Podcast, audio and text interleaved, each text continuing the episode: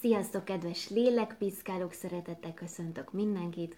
Bízom benne, hogy jól telik a hétvégétek, jól telt a szombat, pihenéssel vagy hasznos időtöltéssel.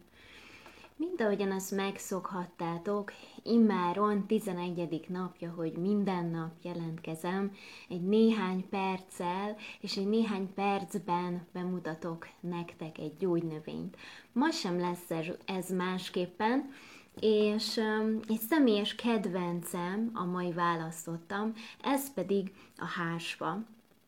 Ugye a hásfának leginkább a virágzatát használjuk, még hozzá egy igazi náthára, meghűlésre, az ilyen szezonális ártalmakra való gyógyteáról van szó, illetve gyógynövényről van szó, melynek a teáját nem csak, hogy a náthánál, a nátha tüneteinek enyhítésére, de egyébként a, nem csak a felső légutak érintettségénél, hanem bizony a hörgők vagy a tüdő ö, érintettsége esetén is lehet alkalmazni.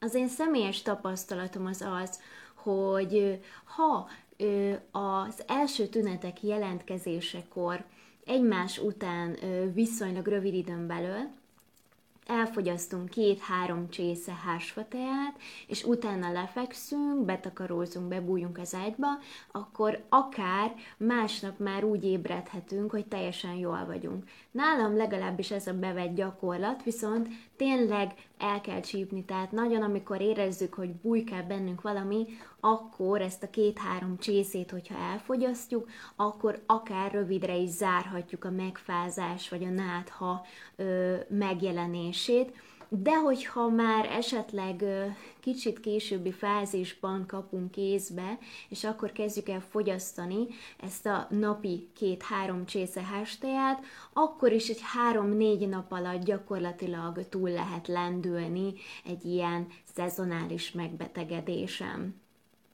Amikor uh, hurutoldásra, köhögés csillapításra, náthás tünetekre, láz csillapításra, izzasztásra használjuk a hásot, akkor lehet egy 10-15 perces áztatással készíteni.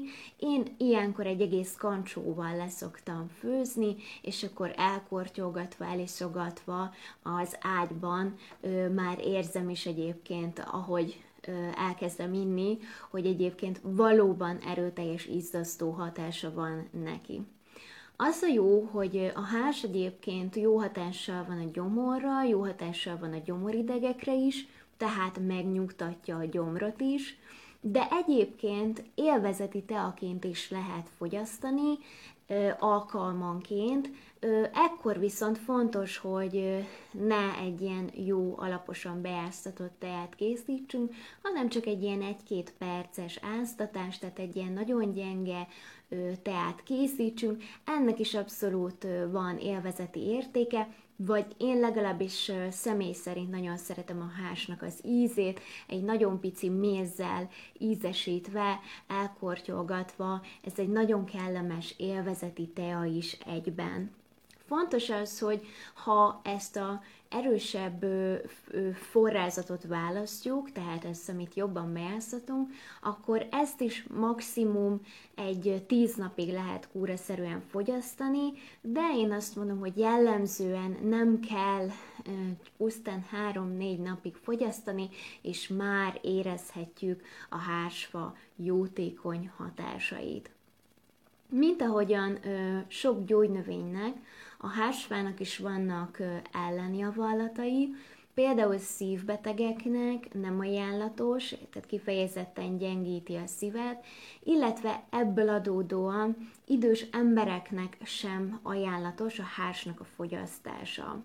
Továbbá pedig arra is kell figyelni, hogy vérszegények se alkalmazzák, hiszen a hársnak van egy erőteljes vértisztító hatása, ami azt jelenti, hogy azért annak, aki vérszegény, annak tovább tudja csökkenteni a vörös vérsejt számát, és az ugye nem túl előnyös. Ha hásat fogyasztunk, akkor Fontos azt is tudni, hogy egyébként van egy enyhe hashajtó hatása, tehát hogyha azt érezzük, hogy a gyomrunk nem, nincs annyira rendben, akkor egy sokkal enyhébb teát fogyasszunk, tehát ne készítsük el olyan erősen, és akkor a hashajtó hatását tudjuk mérsékelni, tudjuk minimalizálni. Gyakran ö, keverjük egyébként a bodzatejával, ami egy hasonló ízvilág, hasonló hatásmechanizmus. Ö, nekem személy szerint a bodzának ö, túl, túl pikáns az íze, túl karakteres, úgyhogy én egy picit elfogult vagyok a hárssal kapcsolatban, és éppen ezért is választottam be inkább a hársot ebbe a 21 napba, de mindenképpen el tudom mondani, hogy ha a hásot, ha a bodzát szeretjük jobban, valamelyiket érdemes becsempészni a házi patikánkba, hiszen, mint ahogyan elmondtam, leginkább akkor hatásos, hogyha már a náthás influenzás tünetek elején alkalmazzuk, és nem várjuk meg azt, hogy teljesen leromoljon az állapotunk. Bízom benne, hogy tudtam még nektek egy kicsit segíteni ezzel az amúgy én azt mondanám, hogy népszerű gyógynövények a használatával kapcsolatban. Holnap tovább folytatjuk a gyógynövényes perceket, immáron túl a felén a gyógynövényeinknek, de tartogatok még nektek izgalmakat, ne aggódjatok, úgyhogy tartsatok velem holnap is. Köszönöm szépen a figyelmet, további kellemes hétvégét kívánok, sziasztok!